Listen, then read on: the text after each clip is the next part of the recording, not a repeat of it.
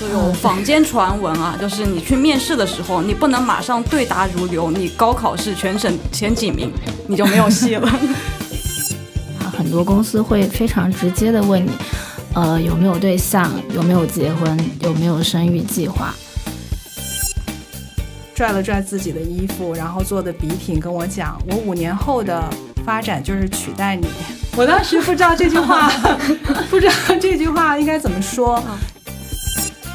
面试的环节中直接 Q 你说啊，那你出国留学是不是家境比较好，资源比较多？做最后接 offer 那个决定的时候，一定要多思考，因为这个人未来可能比你的爱人、比你的情人跟你待的时间更长。投资路上好伙伴，热点背后新洞察，欢迎收听晨星中国官方播客节目《晨星投资说》。大家好，我是本期主持人晨晨。大家新年好呀！在节目开始前，有一个好消息和大家分享，我们的听友群已经上线了，欢迎大家在公告栏中获取加入方式。作为二零二四年的第一期节目，我们今天不聊股票，也不聊基金，想和大家一起来盘盘怎么投资自己。我记得在二零二二年巴菲特的股东大会上，有人问他买什么股票可以抵抗通胀。巴菲特当时回答说：“没有人能预测二十年后市场什么样，抵抗通胀的上策就是投资自己。”在现实中，跳槽其实也是我们在职场上实现自我提升、获得更大发展空间的一种方式。临近年末，我相信也有很多朋友在考虑换工作，所以我们今天就来聊聊找工作这件事。今天到现场的有两位嘉宾，一位是我的朋友悠悠，他目前任职于华南某公募基金的市场中台部门。另外一位嘉宾是我们晨星亚太地区的人力发展总监 Sunny，欢迎两位。要不我们先从最近的求职行情开始聊起。在过去几个月，我无论是刷社交媒体软件，还是听我的朋友吐槽，最直观的一个感受就是现在太难了，工作好难找。Sunny，从你的角度来看，现在找工作有这么难吗？那我是 Sunny，来自晨星人力资源部。坦率来讲呢，如果从整个的市场趋势来说，会有各种各样的声音和维度告诉大家说，目前不是一个换工作的好时机。包括最近火爆的那个电影叫做《年会不能停》，里面呢也是拿裁员作为一个非常非常经典的一个梗来去搞笑的。那从目前的这个角度来讲，每一个行业它的一些调整的确是跟随大的经济形势。那大家经常问说，现在是不是合适的机会？因为有些人在找工作的时候，他会觉得，哎，合适对我来讲应该是钱多活少离家近。但是呢，事实上有很多的时候，有一些人的合适对他来讲是说，这份工作可以给予我自信和热情，有能量可以滋养我自己，同时呢，可以让我在这份工作的工作当中不断的提升我的市场价值和未来的赚薪能力。所以呢。在“合适”这个词上，首先大家有自己的界定，然后基于自己目前的能力和水平，再去适配目前的市场。但是至少从我的角度来讲，如果你还没有理清楚自己想要干什么，不知道合适最对自己来讲意味着什么，那最好的方式是静观其变。我们可以再去观察一下，也许你需要调整的那个周期还没到来，未来才是更好的时机。对，因为 Sunny 提到就说合适这个事情，其实现在其实整体来看，其实大家吐槽说工作很难找，其实是找到一份合适的工作是特别难的。因为我有个朋友特别有意思，他最近一个月他换了三份工作。就是说明去找工作本身这件事情，并不是说特别有难度，但是他去到之后发现可能不适合他，或者说那个薪资不是他预期的一个水平，所以其实最后他还是就选择离开。就是我觉得会这个适配度，我觉得是现在可能大家找工作上面遇到的比较难的一个话题。对，但我们今天也请了悠悠啊，我知道悠悠是最近。也不是今年，去年去年年中的时候有换过工作，就在这么困难的一个环境下面，你还是换了一个工作。对，现在对你来讲，你当时找工作的时候，你有去关注这个合适吗？你会觉得非常难吗？找到一份合适你的工作？相比来说，嗯，和前些年行情比较好的时候比，好像机会还是少很多的。嗯，求职的过程当中，其实随着你求职的时间的拉长，你整个人的心态会发生一些变化。对，八卦一下，就你当时找工作，因为提到随着时间的拉长，心态也有变化。你到底是拉长了多长的一个时期？你到底找了多久的工作？然后投了多少简历，最后才有这些面试的机会，最终拿到 offer 的？因为我觉得在工作当中，你着急去换工作的话，很多时候都是有一些比较触发的点，比如说你一而再、再而三的觉得说，哎，我在这里边待多一个月，或者说待多几个月，我没有觉得自己有一个提升，或者说我在干一些重复性的工作，嗯，那我觉得每一次在你最难受的那个点，你肯定是会非常着急的去投简历的。然后可能就会广撒网的投一堆啊，然后你去面试的过程当中，你会发现说，哎，可能这个不适合我，或者说，嗯，可能我的要求是不是太高了？女性吧，就其实，在在这个时候找工作也是会有一些难度，就是嗯，很多公司都会问到，可能现在你的规划是不是这个年纪会有没有婚育啊，或者有没有怎么样？嗯。所所以就是在嗯被选择和自己主动选择的过程中，可能拉扯了有四个月吧，然后才找到一份比较自己还觉得比较合适的工作。嗯，那桑尼，你作为一个 HR，从 HR 这个维度，你是觉得作为一个去选择的一个人，我们怎么会怎么去挑选这些候选人？你觉得现在咱们对于岗位的整体要求是有提高吗？我们以往的时候再去做一些招聘，听到很多的。应聘者会提到“金三银四”的这个说法，就是说每一年每个公司它的招聘都有一个黄金期。那为什么是金三银四呢？是因为基本上那个时候上一年的绩效奖金大家已经拿到了，那我可以全而全然身退，不用想着说可能因为此时离开公司会有经济的损失。但是随着最近这段时间，尤其是可能大家看到全球的经济形势，包括本身。我们国内的一些知名的企业，它都会有一些内部的调整，讲究一个降本增效。那因此呢，他们其实已经开始慢慢的去将这个招聘的节奏，直接跟他的企业业务需求紧密的贴合在一起。其实说白了讲，就是我有需求才招人，他再没有原来的那种所谓的周期，就是金三银四的这样的一个周期。而且呢，我们会发现，主动离职的人也在下降。因为刚才我们知道，有很多的人他是看到市场的大形势，他也会以不变应万变。那这样的一个结果，就会让很多的企业，他会去在每招一个岗位的时候去想清楚，我到底要不要这个招这个岗位？这个岗位我在内部是不是有足够的资源来去覆盖？或者是说我是不是内部有合适的人可以直接做这份工作？那因此呢，市面上可以说面向应聘者的岗位需求量它是降低的。而且也没有以往所说的那种热门的招聘季，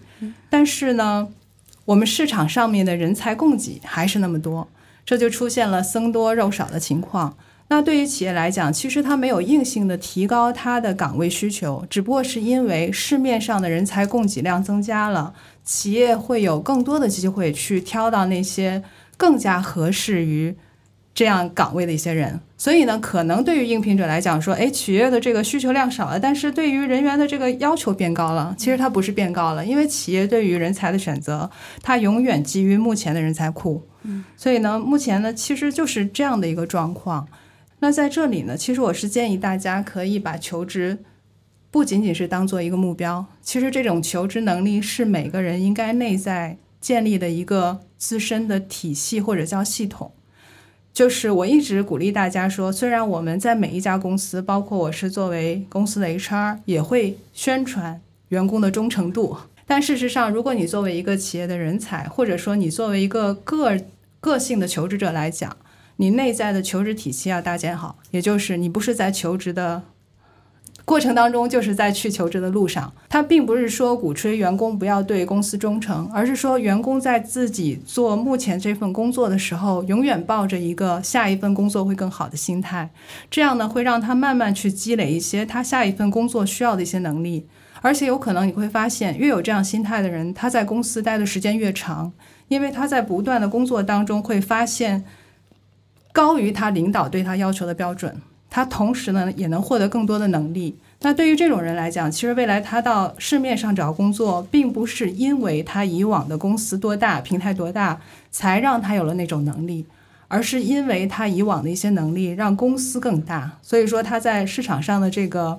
受欢迎程度和被关注度可能就会更高。嗯，所以呢，我觉得如果目前的这个市场环境大家都觉得不好，而且呢，可能对于我们感官印象来说，找工作会相对来说比较难。那不如现在大家就把自己内在的求职系统给建立起来，这可能是更好的一种方式，让我们在接下来经济好的时候，或者恰巧那个机会到来的时候，我们可以做好充分的准备。嗯，对，因为其实桑尼介绍的这些技能和想法，其实通用于所有的职业和行业。但是可能就具体到金融行业这一个领域，因为怎么讲，过去一直金融行业是一个大家觉得赚钱很多。的一个地方，就是金融行业是不是在现在这个环境下也会存在这种瘦死的骆驼骆驼比马大的这种情形？它是不是整体的一个就业环境会比其他行业要好一些？那坦率讲，我在这件事情上呢没有太多的发言权，因为我在这家公司已经工作将近十年的时间。但是呢，从如果说从职业规划的角度来讲，当有一个人问你说，哎，这个岗位薪资有竞争力吗？这个行业赚不赚钱的时候，可能会有两个问题要问，就是为什么这个岗位或者这个行业能给高薪？嗯，那可能一个就是说，那是因为这个行业赚钱能力比较强，它可能利润率比较高。还有呢，这个行业它具备一种持续赚钱的能力。我刚刚。在来录制之前呢，可能看了一个关于中国呃 GDP 的一个报道，然后它上面写的是说，我国金融业增加值占 GDP 比重呢是高于发达经济体平均水平的，接近了差不多百分之八，而且呢，金融的总资产规模是特别大的，给国家贡献的 GDP 也高，所以其实金融本身的赚钱能力是不差的。也想问一下悠悠，因为悠悠其实应该毕业之后一直是在金融行业。你当时找工作的时候比较比较绝望的时候，你有没有考虑过跳槽这个，就是换一个行业这样的一个选项？我觉得没有考虑过，因为我觉得在在现在这个职场，你想要去换一个赛道，重新去找工作。嗯，我觉得难度是更大的，所以我没有想过说要去换一整个行业。但是在找工作的时候，因为金融行业的后台的呃学历实在是太卷了，所以就有有有后来有转去做市场中台这样。嗯，对，因为因为我提到学历实在太卷了，也想问一下桑尼，因为其实。从悠悠的经历也好，从很多渠道了解的信息也好，其实金融行业整体对求职者有一个比较高的一个学历门槛要求吧。相较于其他的一些行业来说，像悠悠之前也跟我聊过，就是现在一般来说，你不是硕士。研究生九八五二幺幺，你是没有可能去进到这些公司的。甚至对于一些前台的一些岗位，就投研的岗位，你不是那几所名牌大学的，你是没有机会的。不知道悠悠是不是也有这种切身的体验哈？就是非常有。对，就看一下 Sunny 怎么看待这个金融行业有这么高的一个学历门槛这件事情。呃，的确，我承认，因为呃，之前呢也是负责相关金融行业的一些岗位的招聘。那不是说我们把门槛提得很高，而是求职者投递过来的简历门槛已经摆在那儿了。那我们可能就是借着这个利好，从当中呢选择更适合这个岗位的一些求职者。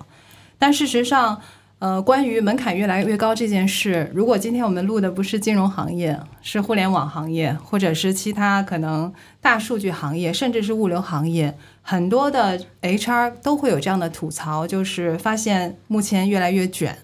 嗯，说如果回顾到十年前我求职的时候，可能我这点学历根本不够这个公司的门槛。为什么是这样呢？其实这个是跟国家整个的这个发展水平，还有教育体系的完善和发展是相关联的。那可能我当年读大学的那会儿，全班有百分之二十能上大学已经相当不错了，因为那个时候还没有这么严格的区分说九八五和二幺幺。因为九八五应该是九八年五月份提出来的，我上大学那会儿是九七年，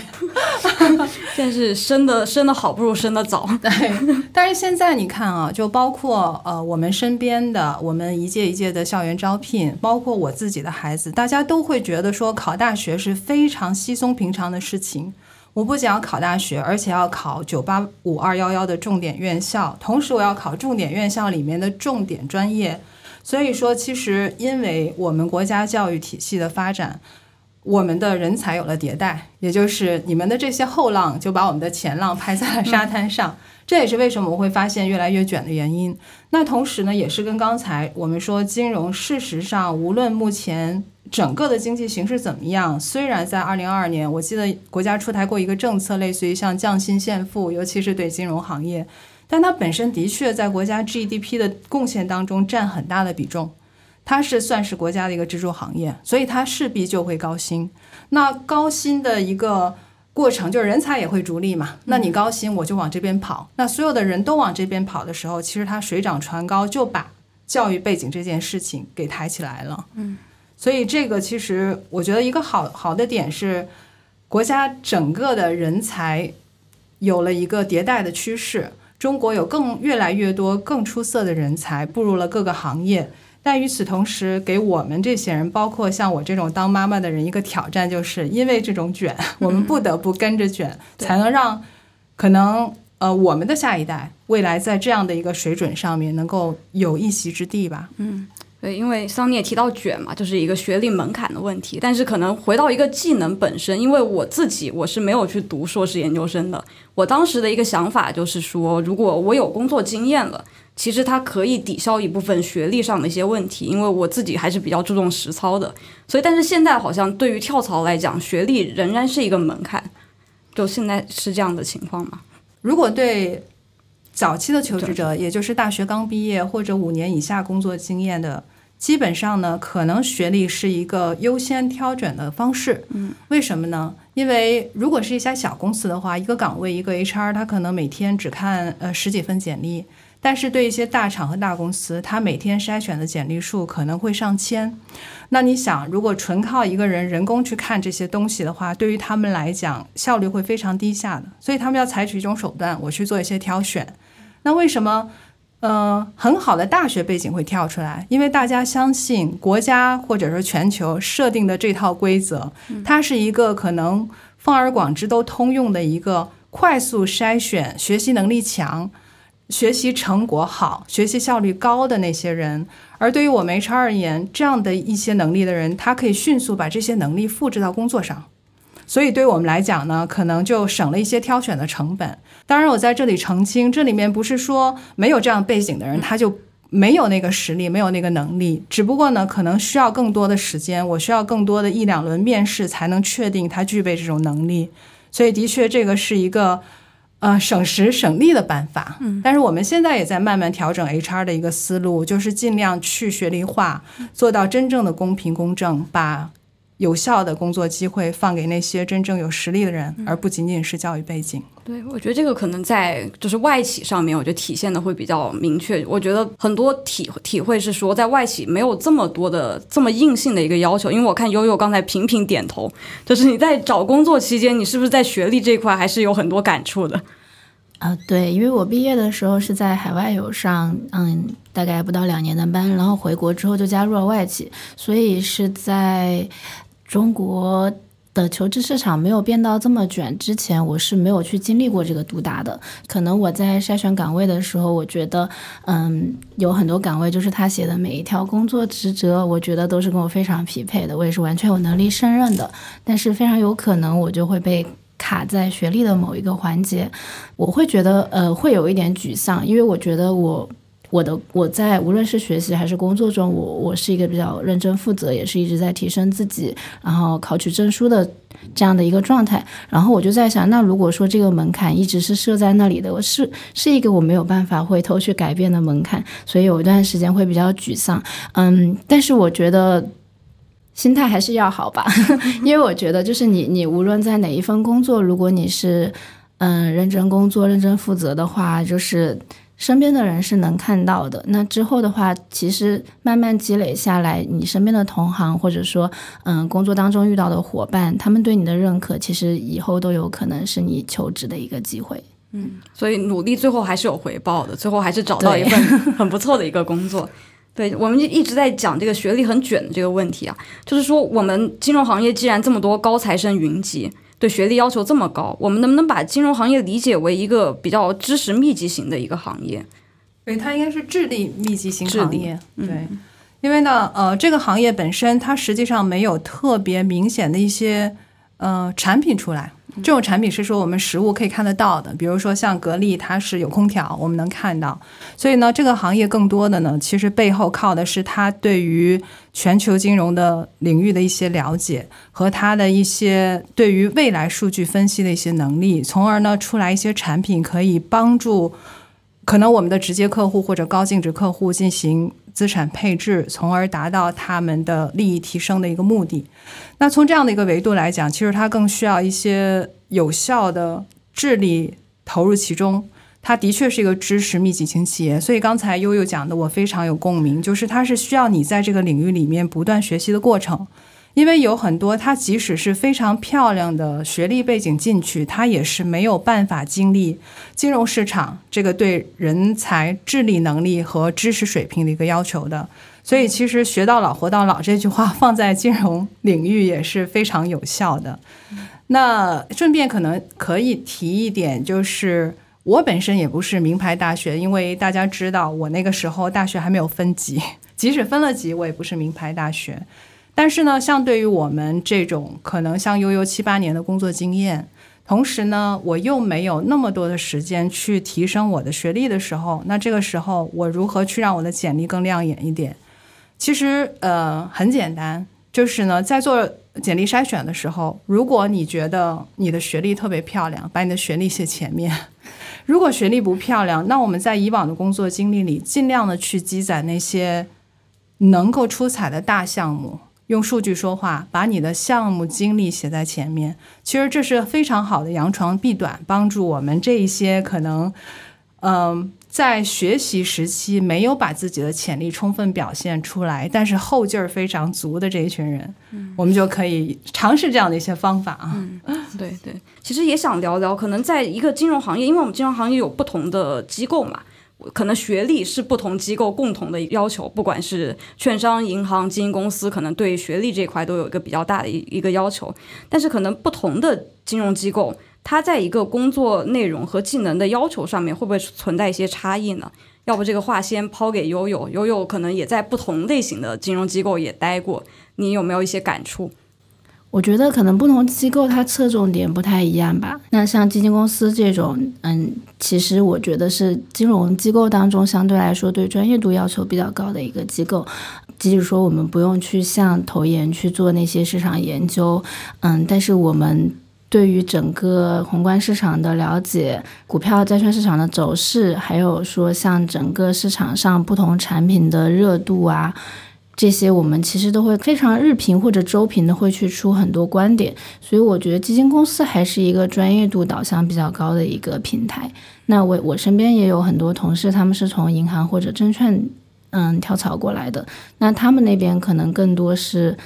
对于一些服务客户的要求会相对来说会高一点。嗯，特别好奇啊，悠悠，你当时在找工作的时候，你怎么没有想去选择银行、证券公司这些机构？嗯，首先呢，银行是因为我觉得银行银行这个单位它其实是一个应届生比较多会去选择的单位，因为它比较好的岗位都是在一些管培生之类这样的职位。嗯，然后呃，在银行也是它优点就是它比较稳定嘛，基本上都是国企。然后缺点的话，可能就是一个你的升职的周期比较长，然后它的底薪可能会比其他。公司稍微低一点，那我觉得，呃，我作为一个已经已经工作了五六年的人，再去这个行业不是一个非常明智的选择。那证券行业是因为我可能在刚毕业回国的时候，呃，有投过一些证券公司，然后当时的呃经历体验不是特别的好，所以后来就就没有再往这方面。具体是怎么了？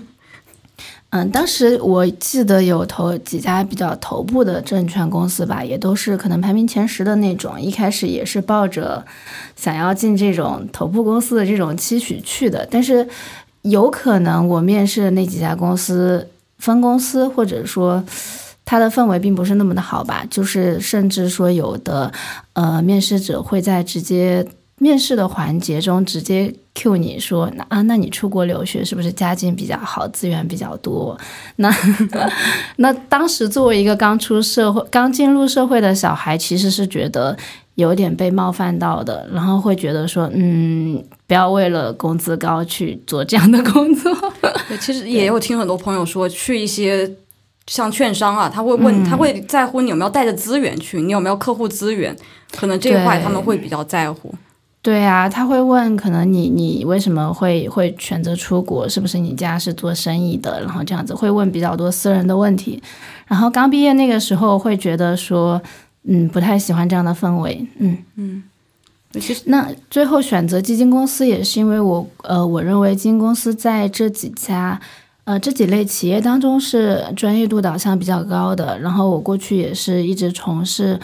后台研究方面的工作，所以也不想丢了自己的专业能力吧。嗯，每天都在加班。对对对，还是非常忙，非常的充实。对，因为现在其实很多求职者他在考虑换工作的时候，就刚才悠悠其实经历也丰富嘛，有在国企。待过，有在海外工作过，也有在国内的外企工作过。其实很多求职者，他们现在也会说，要不是不是要去外企工作？觉得外企可能比国企或者央企或者一些民营企业氛围会更好。我觉得这个可能是现在很多求职者可能他也会他在选工作、他在跳槽的时候也会考虑的一个因素。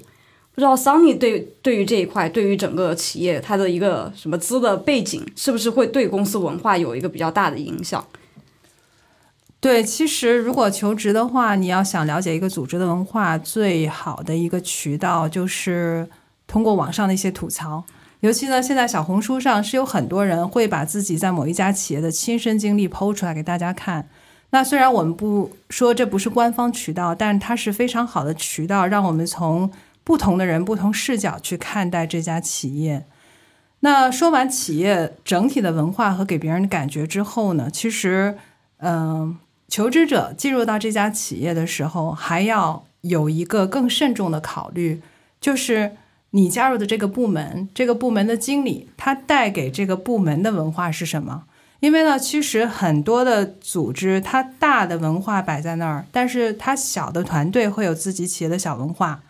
它可能和你之前的认知是不太一样的。比如说，你可能觉得这一家公司是非常好的业界口碑。呃，不加班，呃，关注人的发展，同时呢，体恤员工的一些想法，提供很好的福利。但是呢，你却发现你加入的这样的一个经理和团队，每天晚上加班到十点多，经理从来不考虑人的死活。那其实这个呢，其实有一些数据的，就是从 HR 专业角度，我们有一个盖洛普公司，盖洛普公司呢，之前有一个非常呃出色的一个。员工敬业度测评工具，它叫做 Q 十二。它有一句非常经典的话，叫做“加入公司，离开经理”。所以，当我们在做职业规划的时候，我们就会建议很多的求职者，你一定要跟每天跟你朝夕相处的上司、顶头上司聊一聊，你看看他的风格是什么样的。有的时候，我们还给一些小妙招。如果这个上司对你的面试安排永远是安排在，嗯，下班的时候。加班的时间、中午的时间或者晚上，那你大致就能够预估到未来你的工作情况是怎么样的了。所以有很多的呃同学们，他们在去做一些咨询，甚至我们自己的同事。他在选择一家公司的时候，都是觉得这个组织的大文化不错，然后呢，市面上宣传很好。但事实上，他有落差的一个重要原因，是因为他没有深入的去了解他未来朝夕与共、每天早八晚八一起合作的这群人怎么样。嗯，所以这个点是非常重要的。对，就实实际上就说你去了一个外资企业，你以为文化很好，但你遇到一个国企风格的老板，其实你就是去了一个国企。是大概会有这种情形，所以其实面试也是一个双向选择的一个过程，因为在面试的时候就会像桑尼说的一样，你会接触到直接以后跟你工作的人。其实我们最开始聊就是找一份合适的工作，其实这个文化你和你的上司有没有眼缘，其实这个也是一个比较关键的一个点吧。看悠悠频频又点头了，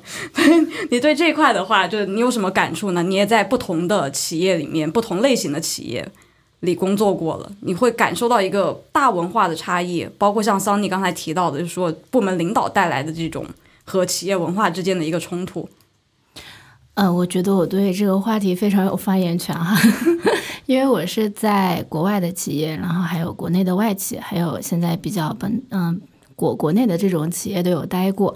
嗯，举个例子吧，就是我的工作时间感觉是越来越长了。就是我最早的时候在国外上班的时候，我会非常明显的感觉到，就是嗯，就是朝九晚五这个词，就是原来就真的是朝九晚五。就是我，我以前在上班的时候，可能就是五点下班了之后，如果我待了超过五分钟，可能我的直属领导就会觉得说，哎，我需要回家了。然后在国外的时候是吧？对对对，在海外的时候，然后嗯嗯，举个例子，就是有一有一次我的领导他可能自己不在办公室，然后查询不到一些数据，嗯、然后在我下班时间的点，他打电话拜托我去回公司帮他去查询一个数，然后他给我打电话的时候跟我说了有四句 sorry 吧，因为我是当时住在公司附近，然后我我我我其实刚毕业嘛，我还是。工作还是很积极的，我其实是觉得啊、没关系，然后老板一直在跟我说 sorry sorry，然后回国之后，其实，在外企的感觉就是整体的氛围，我觉得还是会比较好，就是包括嗯。跨部门还有嗯同部门的同事啊，包括自己的领导，还有包括整个公司的，呃，就是你在工作当中会遇到的人，其实，嗯，整体的整体的价值观，我觉得是还会比较的类似。然后，当然，我觉得桑尼姐说的非常有道理，就是你直属领导还是会直接直接决定你在工作当中就是。就是工作会占据你生活的多少部分，嗯、所以我想奉劝所有的求职者，就是在找工作的时候，真的不要太着急，因为你往往在找工作，可能时间一拉长的时候，你就会有非常严重的焦虑感，然后你在焦虑的时候，你会觉得说啊，只要他给我 offer。这份工作就是怎么虐我，我都要干。但其实你真的接到 offer 之后，你觉得很难受，那那种感受是真的很难受的。所以就是在找工作的时候，一定要记住自己是一个双向选择，而不是觉得说因为等待的焦虑就去就去嗯着急的做一些决定吧。嗯，然后我觉得。嗯，当然我，我觉得我在外企还有在现在基金公司这两份工作都不是一个轻松的工作。那可能因为在外企的时候，岗位是一个偏后台的投研，嗯，对一个刚进入行业的人来说，还是要去进行很多学习，然后做很多积累，包括嗯下班之后的时间，很多时候也是可能要在。看一些研报，或者说去嗯关注一些市场的新闻。那现在的工作也是累，但我觉得跟在外企的时候还是有一些不同。就是国内的企业是有一有有一种氛围是，嗯，你感觉你自己下不了班，就是包括说可能国内的企业很多公司都是在用微信去进行一个工作的交流，呃，然后我现在可能微信属于是朋友圈再也不打开的这种状态，就是也不会去看别人的朋友圈，也不会去。再去自己发朋友圈，因为你在微信上加的工作的伙伴实在是太多了，就是所以你的手机永远会有一种我放不下手机，就不管是晚上下班的时间还是周末的时间，你都会觉得哎会不会有什么着急的事情找我，我会不会需要有什么着急的事情处理，所以就是看见微信是一种非常焦虑的状态。但我觉得这个现象在外企是真的没有，有可能外企都不用微信吧。所以说，嗯嗯，但是现在国内外企的工作机会可能没有那么多，但我觉得如果是一个非常非常在意自己，嗯，工作和生活这这种想要把它区分开的人，嗯，我觉得去外企的话，整体的氛围还是会舒服很多。嗯所以其实整个企业的大文化其实也还是有一定的比较大的一个影响吧。就虽然部门领导固然也会影响这个文化基调，但是整个企业它自己的本身的一个文化也会有一个这个，听起来就像是在求职过程中受了很多虐 就是。没有，就是 就是觉得，因为因为我觉得人都是会因环境而改变而改变的。那如果说，嗯，就是如果你在一个国企工作，那可能大家都不是守着微信要立马要回的状态，那你也不会这样做。那所以说，在外企可能整体的氛围，嗯，还是可以更好的做到工作和生活的平衡。嗯对，就在你整个漫长的求职过程中啊，你有没有遇到一些就是你也面，我相信你也面了不同类型的一个企业，就你有没有遇到过什么奇葩的公司，或者他对就是你的技能或者能力有什么特别离谱的要求？我觉得奇葩的公司分分两种吧，一种是面试的时候可能问的很多问题，我觉得是嗯不太有边界感。然后比如说，呃，回归回到那个话题，对于女性吧，那很多公司会非常直接的问你，呃，有没有对象，有没有结婚，有没有生育计划。对，然后我我会有一个朋友，他是本身是丁克的，但是他在给求职者，他呃他在求职的过程当中给给对方说他是丁克的时候，然后遭到了对方的嘲笑，就是对方不太相信，然后觉得说，嗯，你可能是在骗我吧。当然我没有遇到这么奇葩的感受，但是我觉得我身为一个可能在呃大众看来是一个呃适婚适育年龄的话，我是在每一家公司都有被问到这样的问题，嗯、然后还有一些可能就是会去问你的高考成绩。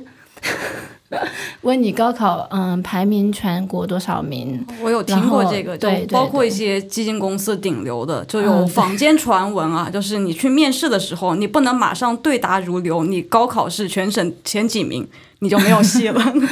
对 对，我有遇到问我高考是多少分，然后是不是嗯有上一本线，然后如果上一本线的话，他会说那那你是哪个省的？对，因为他可能觉得像有一些嗯特别好的大城市，他可能一本线的要求会相对低一点。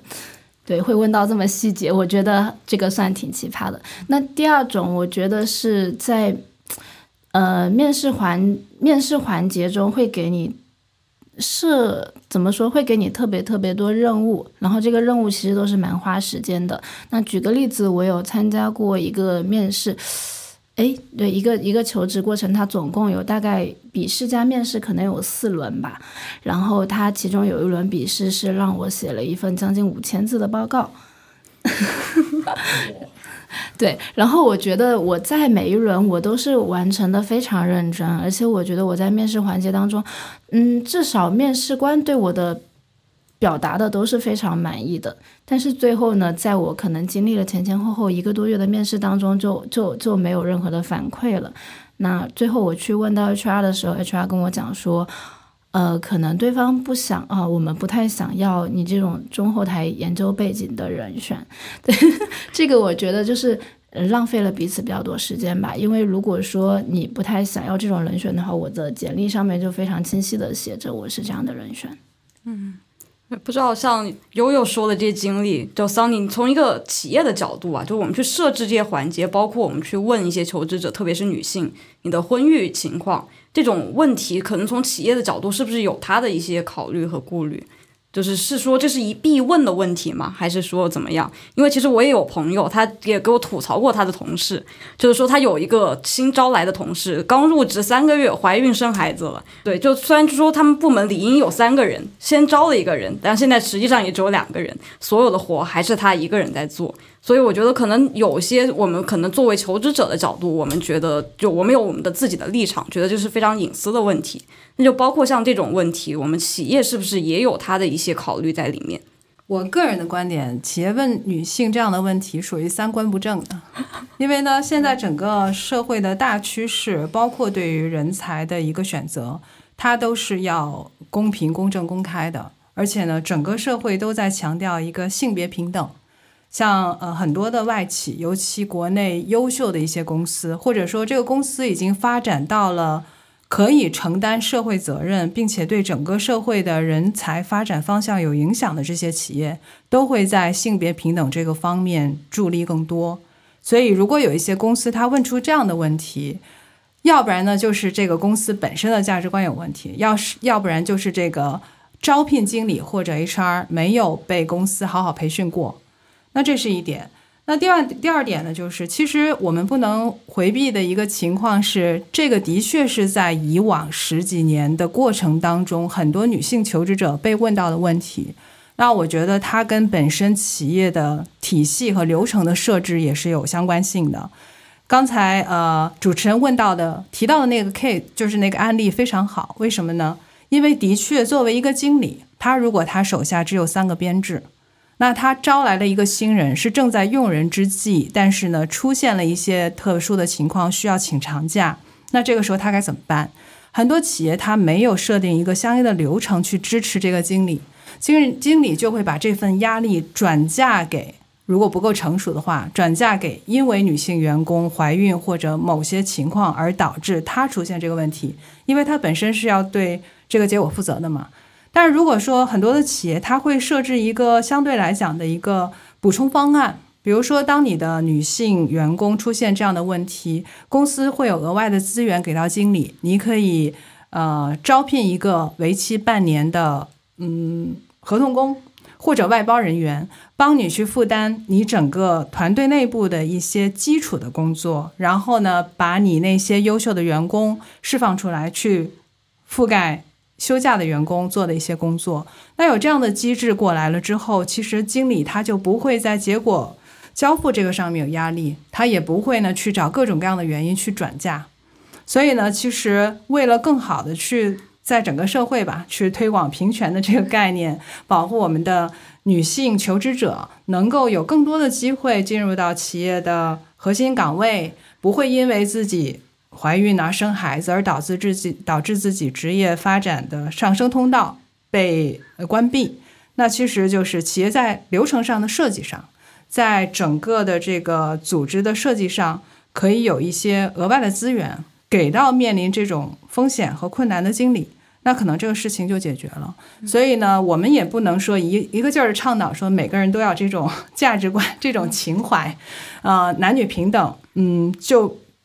一定正确，不能够考虑任何我面前面临的一些突发的情况。但是呢，我觉得。我们只要双管齐下吧。一方面呢，价值观我们要三观正；另一方面呢，企业有一些额外的资源给到经理，那这个事情可能就会越来越少。当然，这个公这个事情在我们公司是绝对不可能发生的。每一个经理、每一个员工，甚至每一个招聘人员都会被培训的非常好。也就是我们绝对不可以，甚至都不会闪出这个念头，是吧？问私人的问题，对，问私人的问题，因为这是非常隐私的。嗯。诶，像包括刚才悠悠也提到，有一些可能就是他觉得不合理的一些面试流程嘛，比如说让求职者做一个很长的一个笔试，这种情况，可能我觉得做笔试对于一个招聘来讲的话，其实有时候也是一个必要的去考察这个。就面就是面试者他的一个能力的一个方式，但是其实现实情况下也看到很多人吐槽啊，就是说有的他就是拿他真实的工作去让面试者去帮他做，做完以后再说，就会导致像悠悠这种做了好好多题，然后最后再告诉你啊不好意思不合适，就就在你看来这种是不是也是一种可能流程流程设计上或者这个企业它整体不成熟的一个表现？嗯，怎么说？其实很多企业它发展是处于不同不同的阶段的。那比如说，像我们在一线城市做惯了 HR 的人，我们到三四线城市是没有办法向下兼容的，就是我们干不了三四线的活儿，因为三四线的企业它发展到某一个阶段，它可能只对 HR 的工作称为人事。那他招人事的时候，他可能得招这个人会开车、会喝酒，然后同时会招人。所以你看到，其实他在企业的不同发展阶段，他对每个岗位的要求是不一样的。那也难免有一些鱼目混鱼龙混杂的一些情况出现，所以说呢，我们整个市场的对于企业的管理还是需要规范的。我觉得这一点。另外呢，它有一些企业可能设置一些呃招聘的面试的流程，它目的是筛选出来他真正需要的人，因为只有好的岗位、高薪的岗位，才会有更多的人去申请。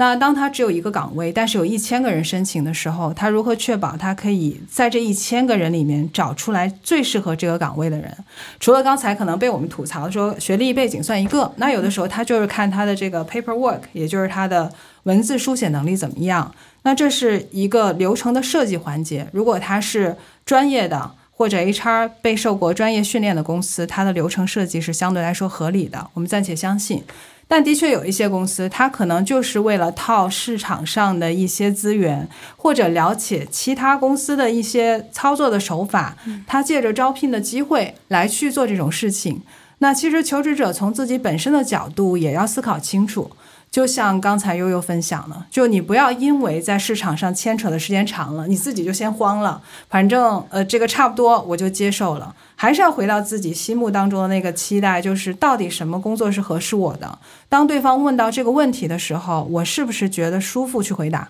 如果不舒服就不回答，因为这个是一个双选的过程。而且现在市面上的岗位很多的，我这家不做做那家，最重要的是。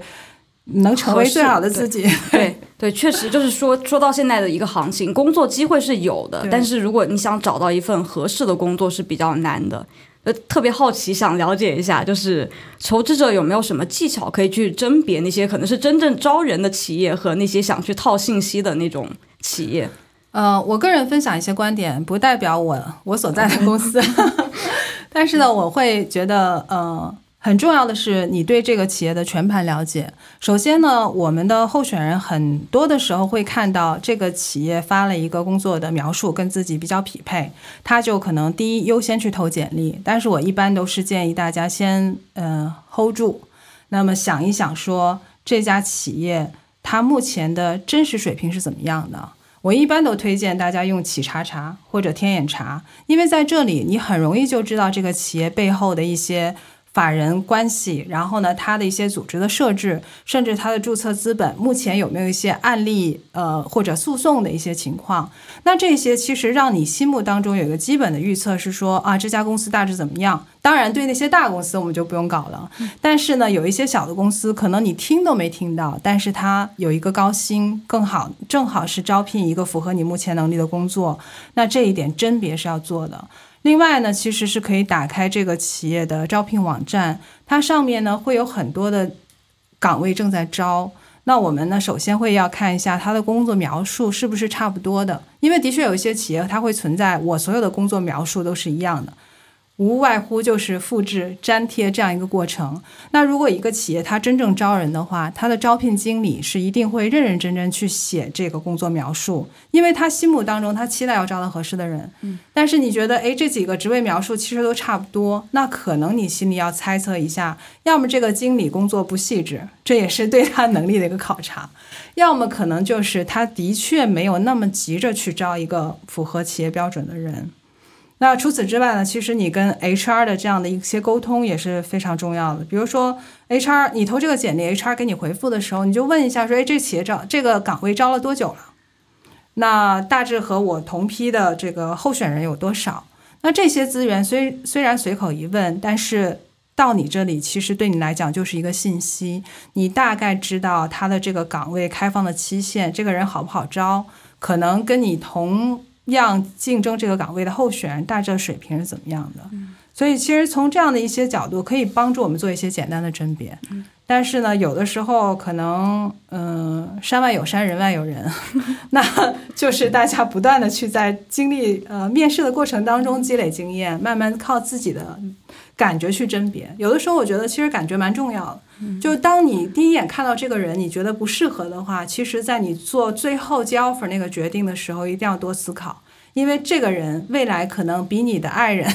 比你的情人跟你待的时间更长。如果要再加上加班，可能就是早九晚九，然后一周六天。所以这种感觉是很重要的。有时候那个感觉真的就是给你一个提示，这份工作适不适合你。嗯。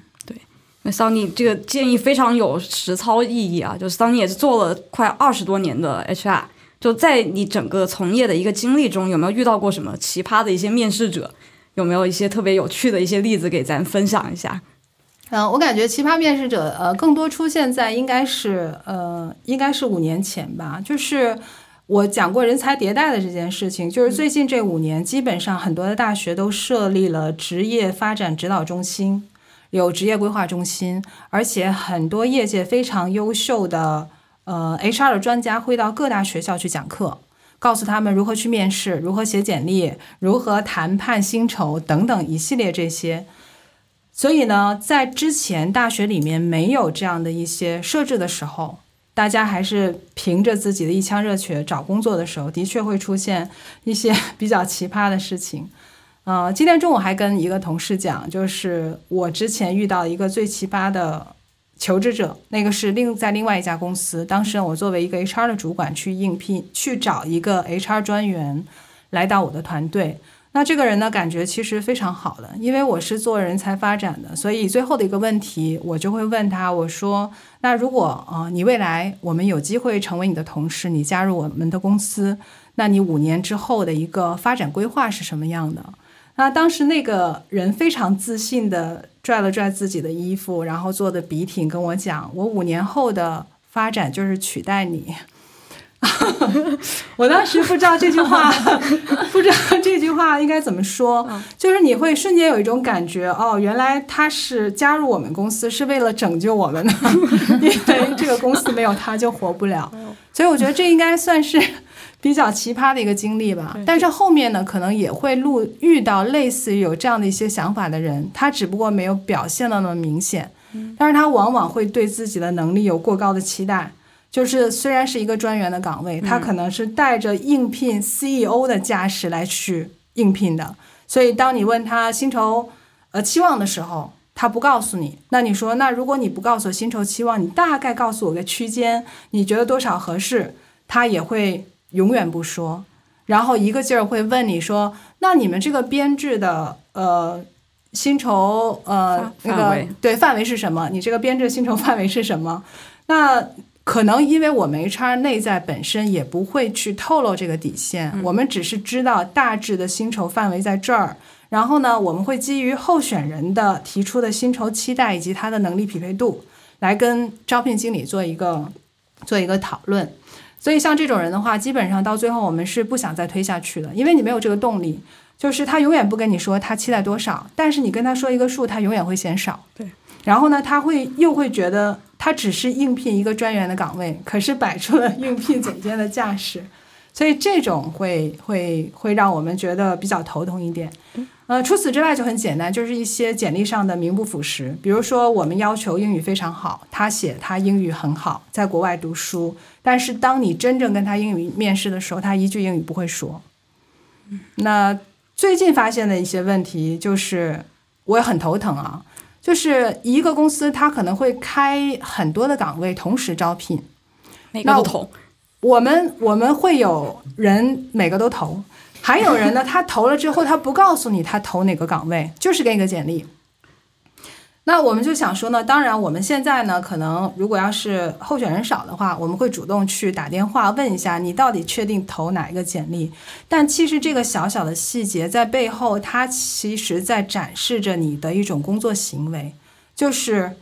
如果我把一份非常重要的工作交给你，你也是通过这种方式，就是找工作这么大的事儿，你发个简历过来，你告诉都不告诉我你要找哪一份工作，哪个岗位更适合你，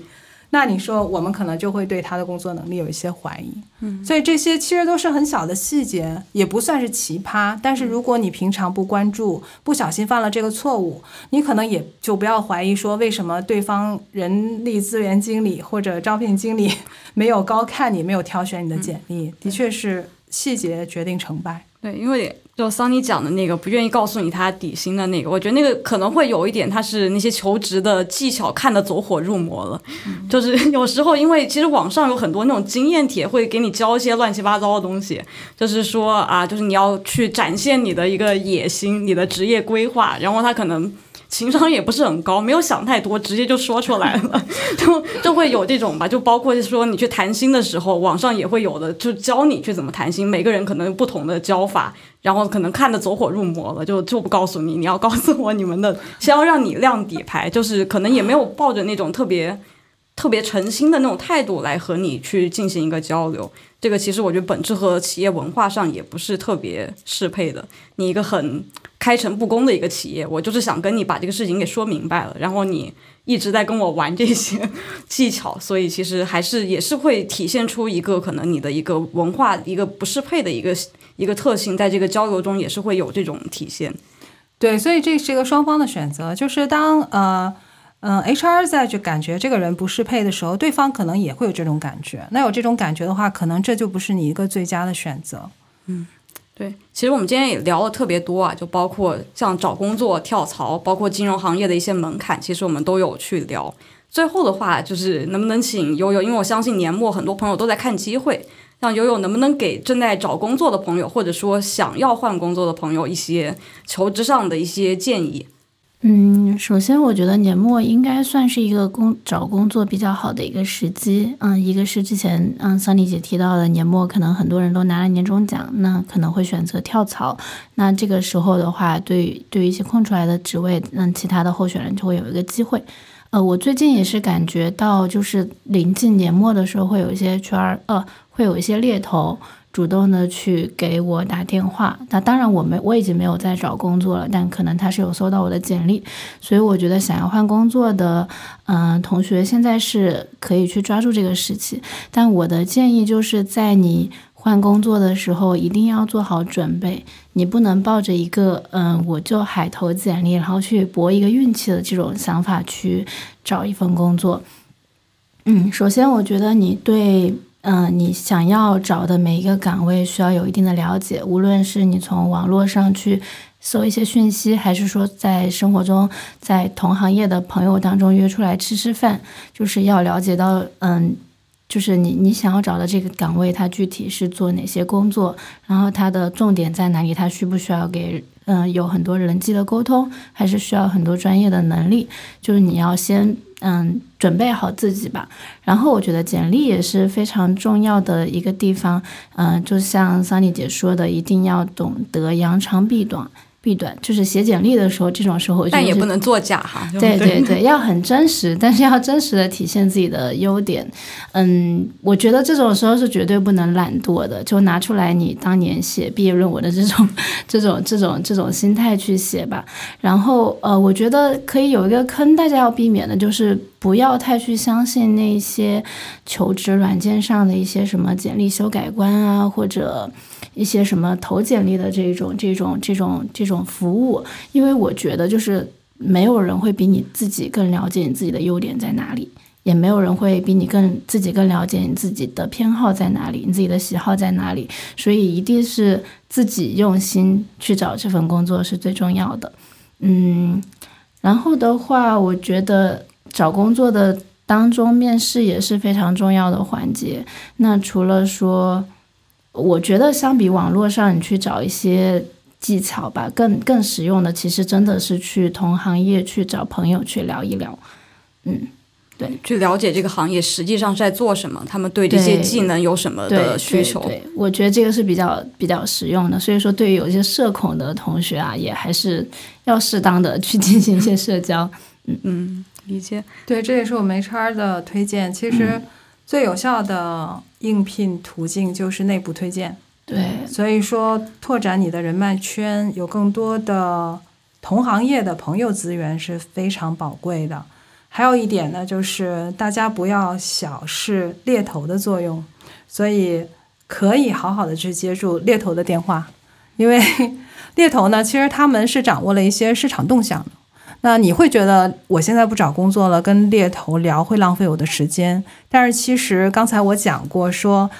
求职一直是一个系统型的工作，它不是指这个目标定了我就再也不找工作了，因为人总是往高处走的一个过程。所以其实猎头是你这个系统当中非常重要的一个环节，因为他们对这个市场市场的人才走向是非常专业的。你跟他多聊几句，你就大致能知道说，哎，目前像我这样的一个水平的人，像我这样工作年限的人，大致在市场上某几个行业或者某几个岗位是比较匹配的，更具有竞争力的。那同时呢，你要保持跟猎头的这样的一些联系，但凡某一天出现了一些危机，比如说某些企业出现了组织调整等等类似的情况。那我们第一时间可以通过猎头去获取更多的资源，这样让自己在突发的情况下会有一些准备。